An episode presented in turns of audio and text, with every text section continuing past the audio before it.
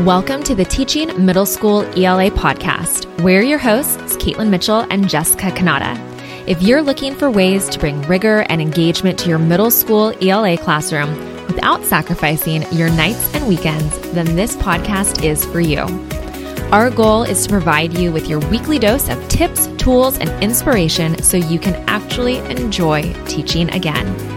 We'll help you bring the fun and creativity to your ELA lessons so that your students master the standards and you can leave school when the bell rings.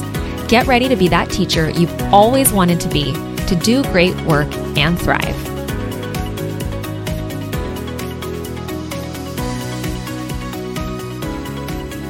All right, hopefully today's podcast title has piqued your interest, right? Could becoming a happy or teacher be as easy as this? And as many of you know, it is that time of the school year. Perhaps you're out of school that you can actually breathe that sigh of relief, right? Maybe you're still in school and hang in there. You've got it not much longer. Or maybe you're year round and this, you know, maybe it's just a little different for you, but that's okay. Either way, we've all experienced that time of the year where you get to breathe a sigh of relief, where it's like you get a break, right? Wrapped up another year in the classroom. You've done your three class novels. You've graded like a thousand text dependent essays. You've completed recess duty a hundred times. You've made a million freaking copies, right? two escape rooms, seven Socratic seminars, what, however you're going to measure it, right? Your first mock trial doesn't matter. It's been a heck of a year. There's anything that I've heard from teachers is that it's that like this has been the hardest year that they have ever experienced, like harder than last year with remote learning for just so many different reasons. You know, it feels like we finally breathe. And like every start of summer, it's sometimes a little bittersweet you know, as hard as this year might have been, you're so ready for that no alarm clock in the morning, right? You don't have to scarf down your lunch as fast as possible and then feel like you're going to throw it because you ate it too fast, like 10 minutes later, right? I don't know if that has ever happened to you, but I was always just like shove, like as my students were coming back from lunch, I'd be shoving food in my face, still eating. Um, it's that time of year where you're not checking your emails anymore, right? You don't have to look at your, you're not going to get an email from a parent for a month, two months, right? You don't have Let to that sink to in. Like, yeah, right. Ah. so exciting. You don't have to reach out to parents about missing assignments or student behavior or whatever. Like you get to chill. So awesome. And yeah, go ahead. No, go ahead. I was just gonna say, and at the same time, like it's that both and, right? It's like, oh, thank God. And you might already miss some of your students, right? You miss those students who make you want to pull your hair out on some days, while other days they make you smile so big that you pause and you reflect like why you love this job so much. You know, I remember in the summers, my husband would always be like, You don't have any stories to tell me today. And I'm like, I know it's because I was by myself all day. Like nothing funny happened. I have nothing to share with you. Right. What else do I talk about? totally. So it's that bittersweet moment. It right? really it's is. a bittersweet moment. And I do find that June just really is the time of year you spend time reflecting on the school year, right? Like what made it a success? And it might be hard to find some things this year, but you really can if you spend the time. But also, what do you want to change for next year? And I'm guessing there's a lot of things that many teachers would say they would change for next year. And it might seem strange that we're asking you to think about this right now, right? Like, all you want to do is just go read some kind of mindless beach read or just binge watch whatever you want on Netflix, whatever it is. You don't want to be thinking about this stuff. But we promise you that if you take a few minutes and you do this following exercise that we're going to walk you through, it's going to help you step into the identity of a healthier, happier teacher. Like, how great does that sound, right? And the reason we're talking about this now at the start of summer is because it's important to start embodying that role now. If you're saying, great, I want to be healthy, happier and healthier, well, then you need to build in those habits now at the start of summer so that when you return to school, it's ingrained in you and you can just take actions and make decisions from this healthier, happier you. And you can do that from day one. So we are trying to set you up for success now and that you can embody this identity all summer long. So we're hoping that we're convincing you that this exercise is worth it today. So here's the simple question to ask yourself that's going to set you up for that happier, healthier teacher in the fall. What are you willing to be wrong about? I love it. It sounds like a strange question, mm-hmm. right? It's when you are willing to be wrong about something that you start to create beautiful things. And I want to repeat that.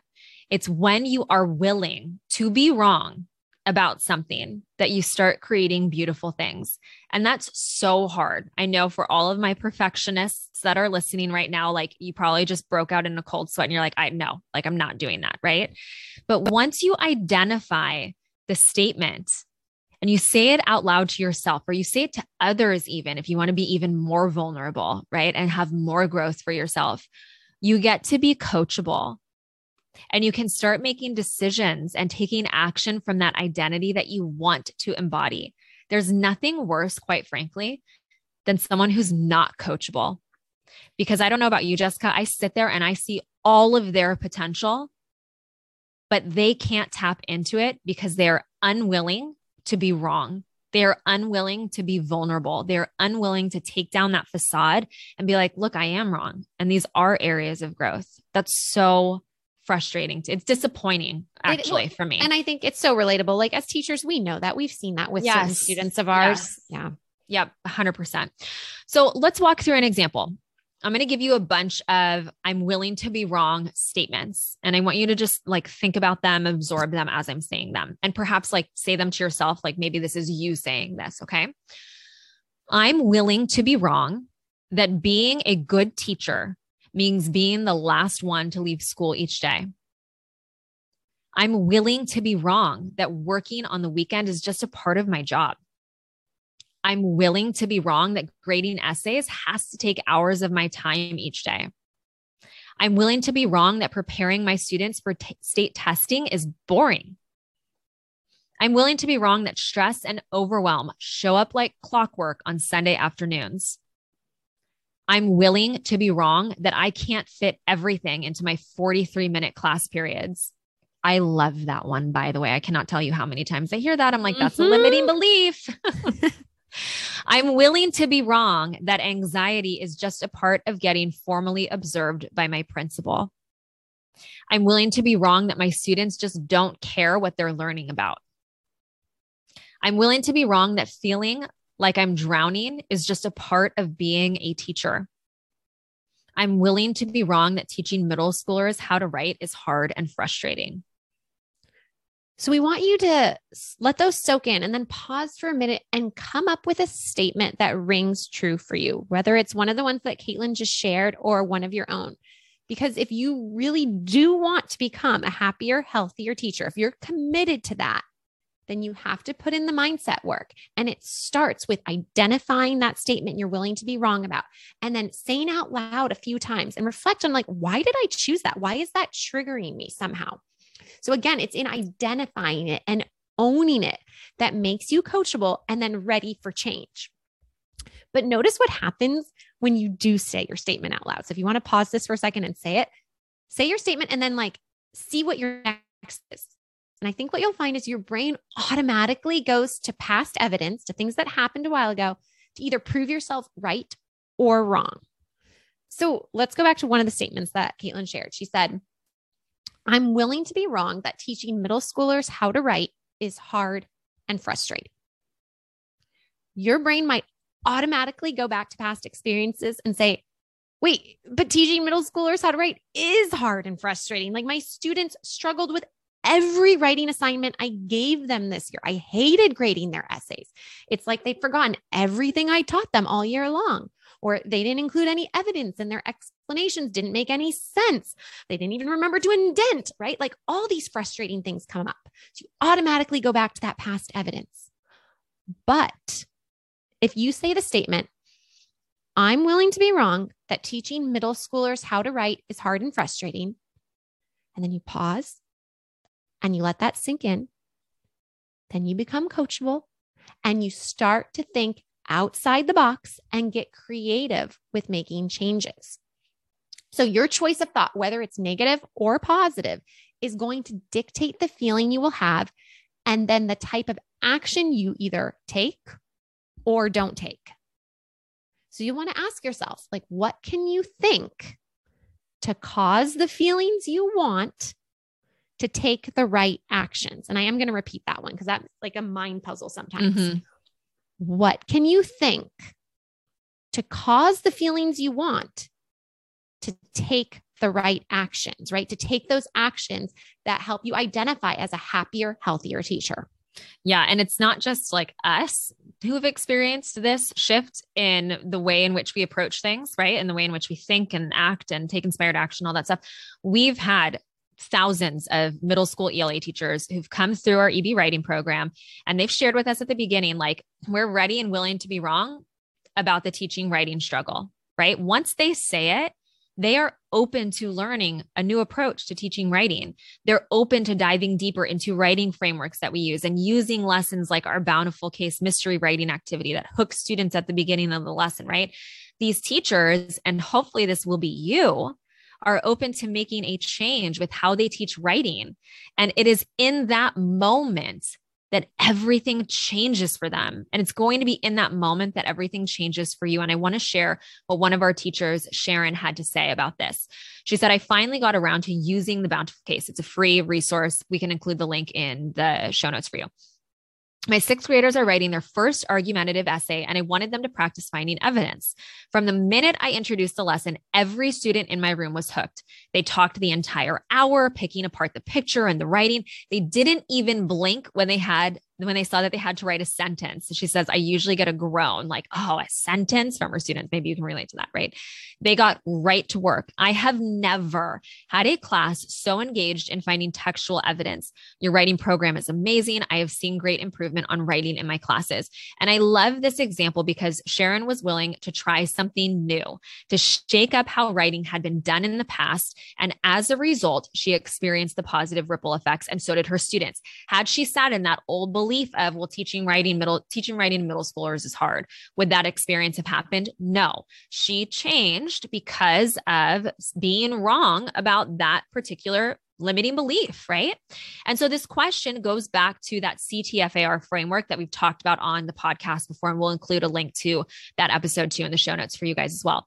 And that is that your circumstances, the C, determine your thoughts, the T, which cause your feelings, the F, which drive your actions, the A, and lead to your results, the R. So again, your circumstances determine your thoughts, which cause your feelings, which drive your actions and lead to your results. So if the circumstance is students are struggling with writing, then the thought is, well, teaching middle schoolers how to write is hard and it's frustrating. And then the feelings that you feel are overwhelmed, like you're drowning in grading bad essays. You get a headache every day. You're fed up with no signs of improvement in student essays. You go into a Facebook group and you complain about how your students can't write. I say that with love. Okay.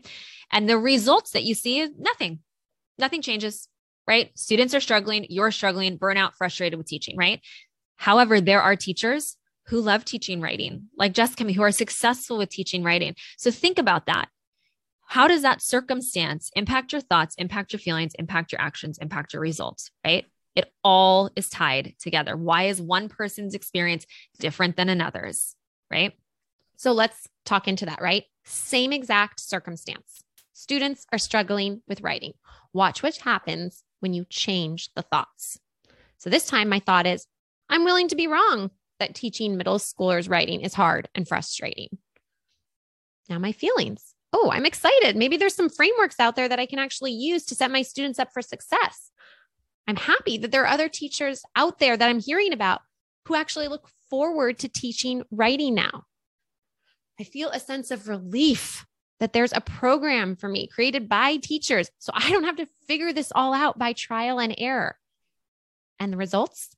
I take inspired action. I learn the EB writing approach. I walk into class each day. I'm confident. I'm prepared, excited to teach writing. I know that my students will thrive with this and I see the results in their own writing. So now writing is fun.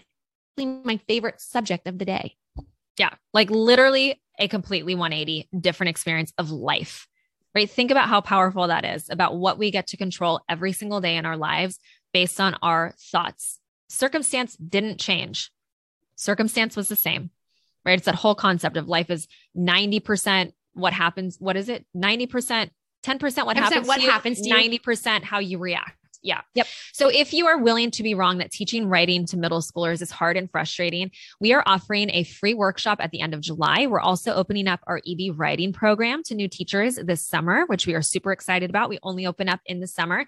And we want to invite you to add your name to the priority list. So if you go to ebacademics.com forward slash priority list, you will be on our priority list of teachers to be invited to our free workshop and to also join our EB writing program. And we're going to be sharing with you the single most effective way to transform your students into rock star writers, which is using our EBW approach. Um, it's just so powerful and I just love it so much. So again, add your name to our priority list. You can be the first one so you can have that second circumstance, right? Of teaching writing to middle schoolers is hard, but oh, there's a new framework that I can use instead and life is easier, right?